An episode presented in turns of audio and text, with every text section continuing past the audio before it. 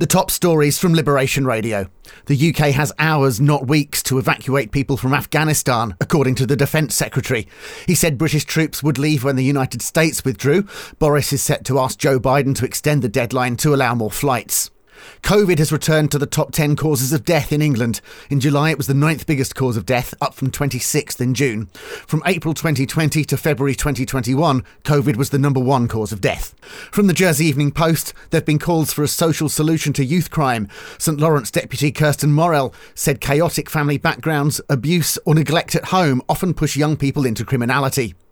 And the Real Housewives of Jersey are denying a rift over vaccination stances. An anonymous source close to the programme said at least two of the housewives have adopted anti vax stances, causing tension during filming for the new season.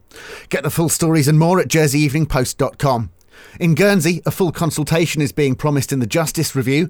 Advocate Peter Harwood has been appointed as the new lead for justice policy into a review of the way Guernsey treats criminals and victims. And the states are considering means testing universal benefits. The move is being considered alongside GST as ways to tackle the growing deficit. Liberation Radio News.